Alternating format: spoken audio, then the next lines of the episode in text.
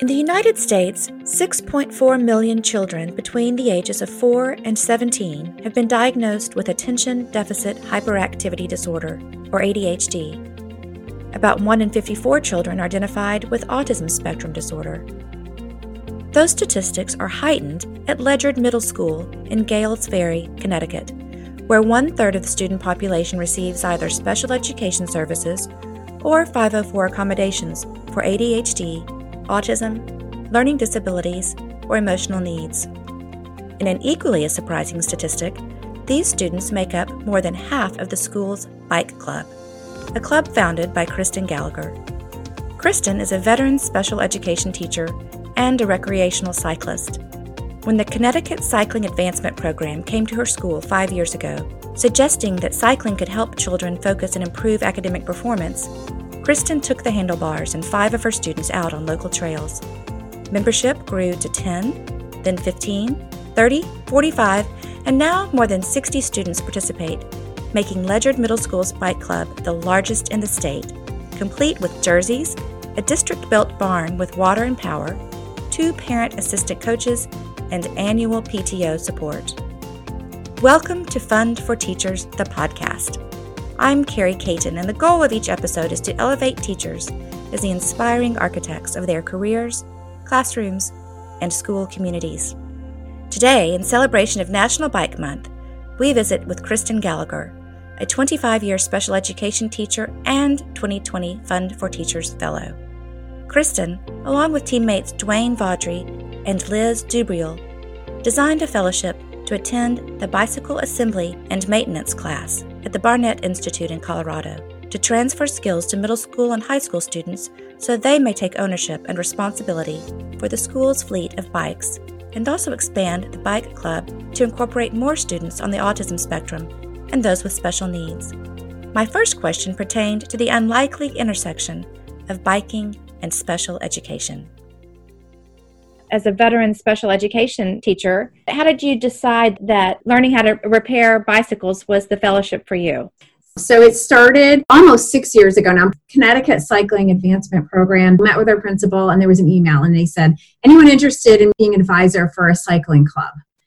And I hemmed and hawed because my kids were a little bit younger, and I went, "I don't know. Do I want to take something on?" I'm like, "Well, I'll find out what it's about, but I bet there's going to be a whole bunch of people who are going to be interested in this because this sounds really cool." Just me. Were you a cyclist already?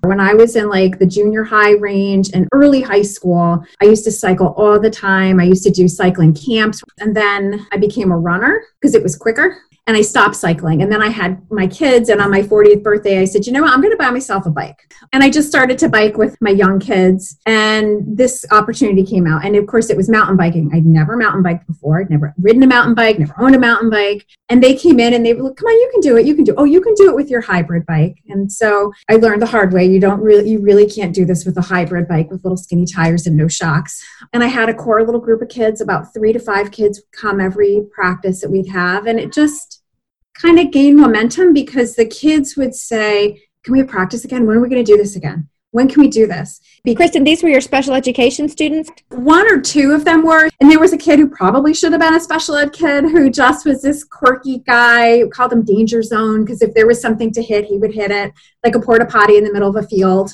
But it was great. And I'd never coached anything before probably the most unlikely coach because I am not really sporty. It just kind of evolved. And then I saw kids that I knew and I'd say, hey, you should join Bike Club. This is really fun. You'll love it. And then word got out. And as we're practicing and we ride around the school, it's like free advertising. I didn't even have a bike. I was running next to the kids on the trails then CCAP gave us some bikes. We got grants for bikes. We had about five bikes initially from them. They all went to kids. I would run with them on the trails. I went to our local bike shop to get the bikes repaired. And I was telling the owner of the bike shop, I'm like, yeah, and I run with the kids. And he's like, you can't do that. You need to have a bike. He went upstairs to the shop, got a brand new bike. And he's like, you ride this bike until you can get your own bike. When you have that kind of support, even beyond the walls of the school, you're going, okay, I'm on to something. This is something really good. We've grown from three to five kids. Then the next year it was 10 kids. And then it was 15, then 30, then 60. So when we got to the point of 30 kids, I had more bikes from CCAP that they had granted us, and then they would go into their warehouse of bikes and they would find donated bikes and fixed up bikes, and we'd have like a hodgepodge of bikes. But then I found out about the Specialized Foundation, which is now called Outride. It's a non for profit that Specialized Bikes sponsors and put together to get more kids on bikes. I applied for that. They granted us 45 mountain bikes, brand spanking new mountain bikes. How did that turn into an opportunity in California for you to go for some professional development? Sure. So that was part of that specialized foundation grant. They took the teachers that were grant recipients they called us champions and they flew us out to california and we had this week long training and we did a whole curriculum of bike safety, bike checks, helmet safety, turns, hand signals. We went to Stanford University and they're doing brain research with the Specialized Foundation to look at the effects of cycling on kids with ADHD. We got to see the researchers, got to meet them. They did like some demos. They have like the caps with all the little probes all over them and stuff, and watching, you know, giving them novel tasks you know, to solve. And, and then after biking, giving them another similar task to do and, and looking at the response and focus. And so that was part of that training. And I think that's why they liked what I was doing because so many of the kids that I work with have attentional and learning problems that cycling just makes sense for them so to recap, you start by being volunteered to be the advisor for this bike club. You start with two special ed students, maybe three other students. You go from there to 10 to 15, 30, 45, 60 students. You get grants to get 45 bikes. You go to professional development at Stanford University. Now you're the largest bicycle club in Connecticut.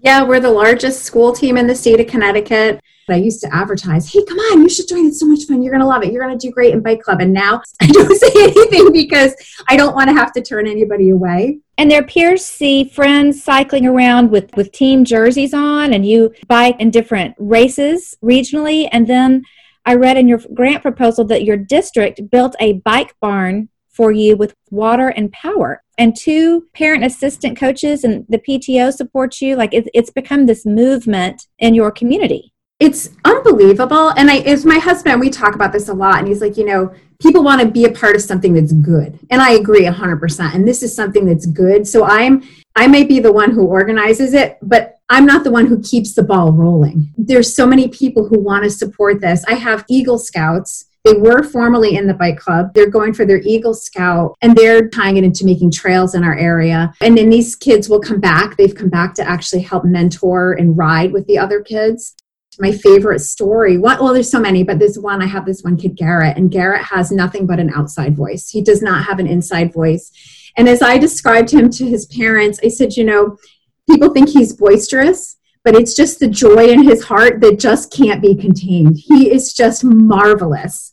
I'd send him as a leader with groups of kids, and I'd know where they were because I could hear Garrett you know, on the trails but he has grown so much. When he started in seventh grade, I went to, after the first couple of practices, I went, oh Lord, I don't know how I'm going to deal with this child. He is really tough to handle. He has a hard time listening. He's screaming at the other kids. He's just having a tough time. And I pulled him aside and it was one of those learning opportunities. And I feel like it was, those are like your best teacher moments. When you change your thinking about somebody you have in your mind and then when that kid you talk to that kid and you see that change and he really changed my thinking just about being more open-minded. And so i know that what does for me. So i know that like and for kids such good things. They all take away something personal but good things so many good things come out of it. But my guy garrett he is working on his eagle scout. I kind of thought about this whole mentor mentee high school middle school with him in mind because he's great with younger kids and he's just he's so bright. And i you know kids see him as this loud guy but as he grew in eighth grade they saw him as this leader. He's the one that i trusted that i put my faith in that he would do stuff you know and so i like when we got our grant bikes just to jump back a little bit we had 45 bikes and i the bike mechanics amazing and i said to him i'm like hey can we bring some kids to learn how to assemble these bikes? Yeah, sure. So he doesn't work on Sundays, but came in on his day off and he taught the kids how to assemble bikes. Smiles all around. It was fantastic. So it was, you know, I had in my head that I wanted to learn the mechanic piece because then I could show some kids. But then when I saw those kids and what they could do and how quickly they learned and how enthusiastic they were, I was like, okay, this has to happen. We have to we have to do this. We have to give it a try.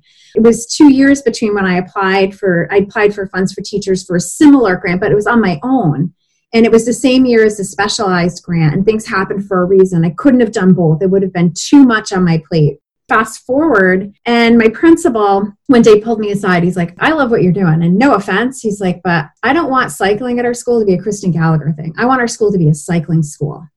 And i said yes. So he said that to me like probably end of september. And i said okay i'm doing it again. I'm going to apply for this grant it just opened my thinking to what else could we do and how could i do this and who would be my team so I knew Dwayne would go. Dwayne um, helps out with the team. His kids both cycled with me, his son and his daughter, and he's an avid cyclist as well. He's a special ed teacher with you. Yep. So he's done, and he's done everything. Like he's worked in a behavior program, he's worked in a resource program, and he's also right now currently paired up with another teacher, and they have a, a an autism program that they run. So we bring that background, but we need we need somebody else we need that third leg in the triangle. So I was thinking, and I was walking into school and I saw Liz, and I went, Liz, she doesn't bike, but she's the right person. She's younger, enthusiastic. She runs a STEM club, Girls Who Code. She does that like after school. She used to teach technology. She taught history at the high school. Now she's middle school, social studies.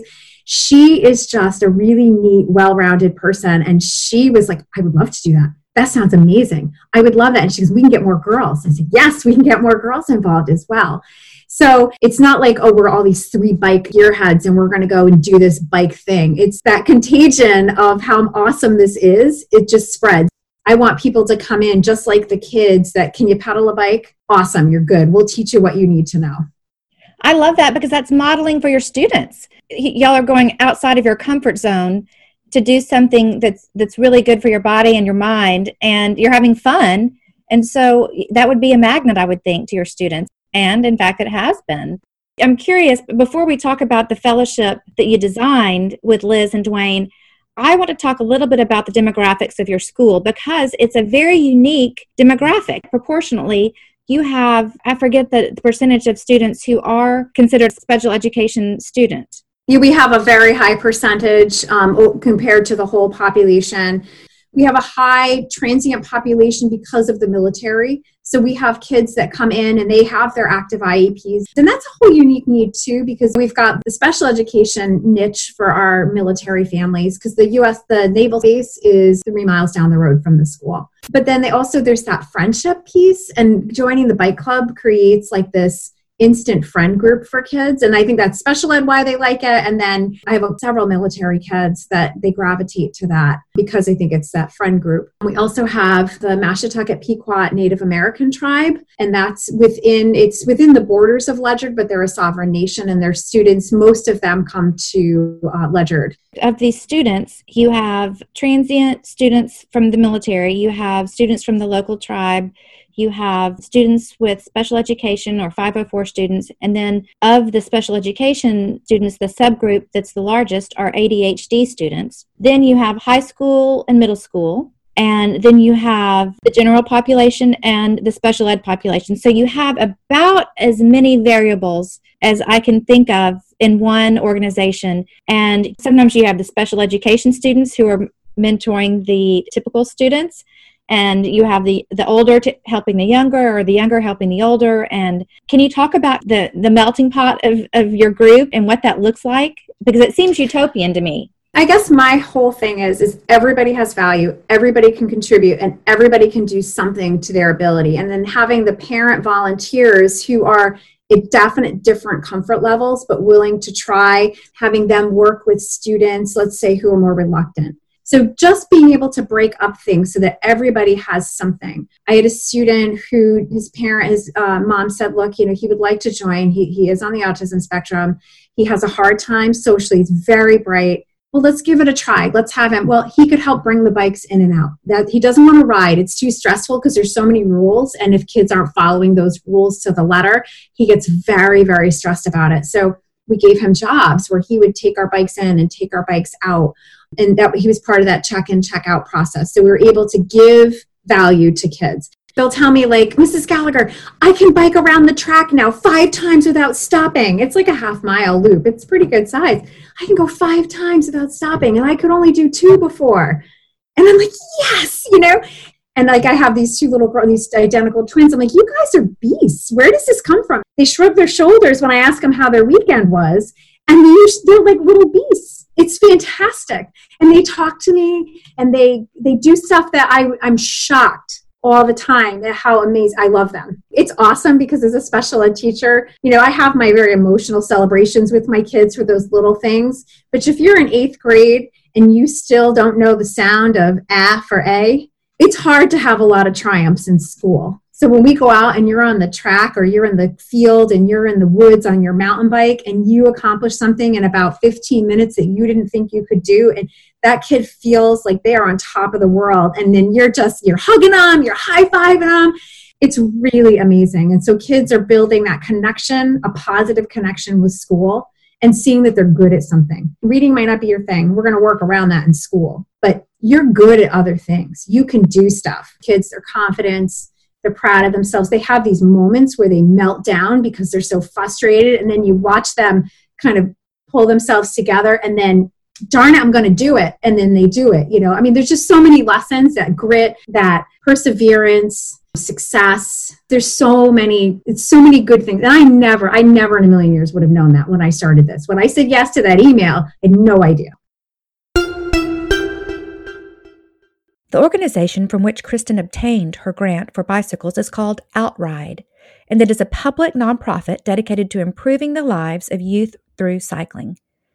Through its primary research, Riding for Focus cycling program, and Outride Fund grant giving activities, Outride provides evidence based cycling interventions to improve social, emotional, and cognitive health. Learn more at outridebike.org. We're learning from Fund for Teachers fellow Kristen Gallagher, who will use her grant to join teammates Dwayne Vaudry and Liz Dubriel become certified in bicycle maintenance. They will then add a mechanics component to their school's bike club, the largest in Connecticut.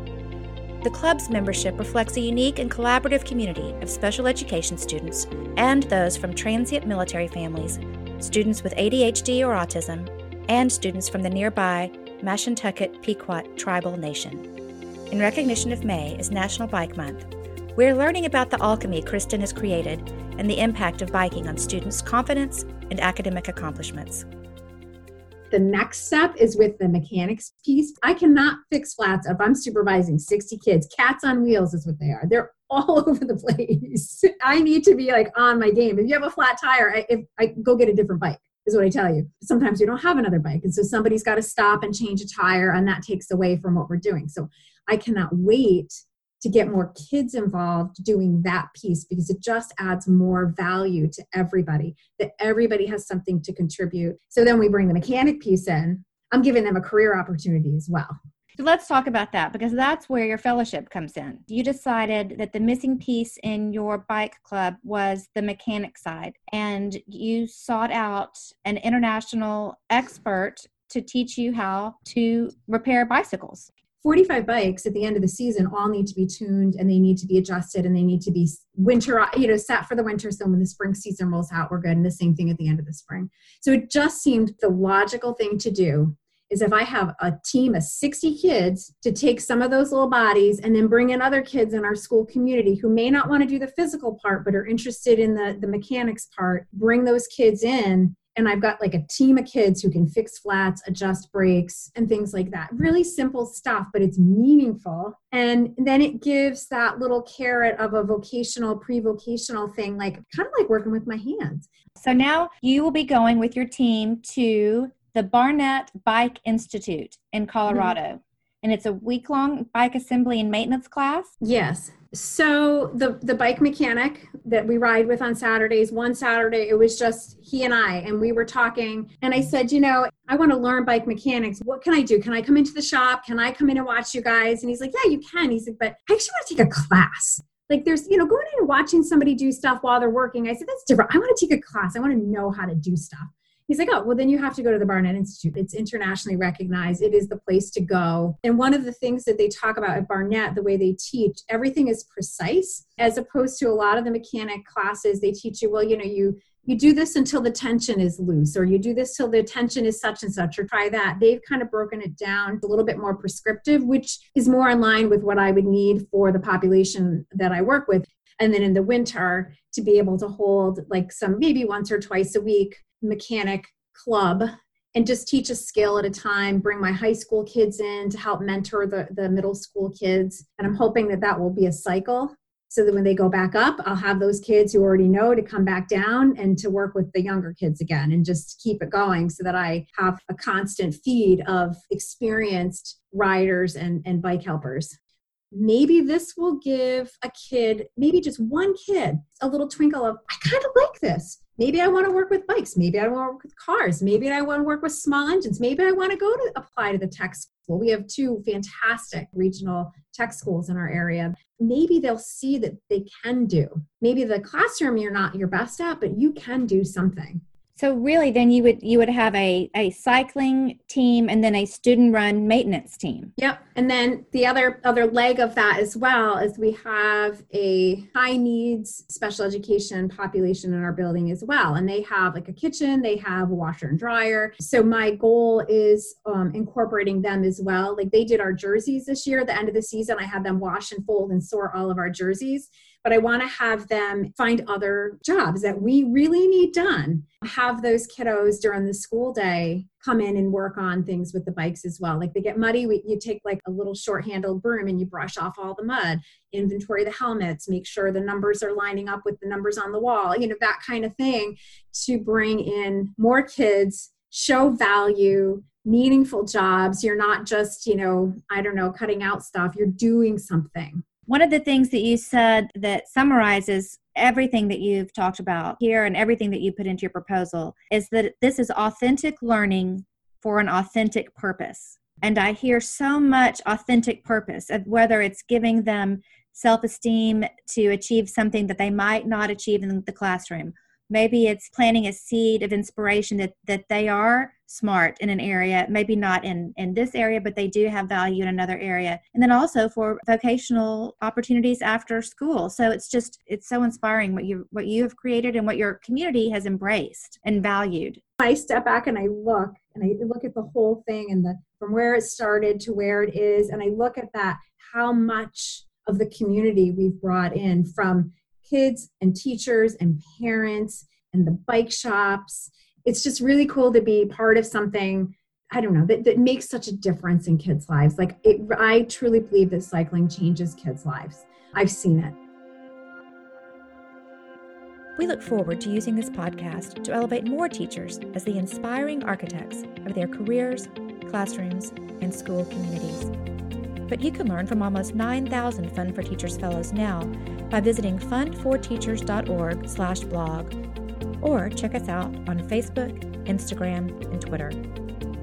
Thank you, Fund for Teachers fellow Kristen Gallagher, for sharing with us about the bike club at Ledyard Middle School in Gales Ferry, Connecticut. I'm Carrie Caton. Thank you for joining us today at Fund for Teachers, the podcast. Until next time, keep learning.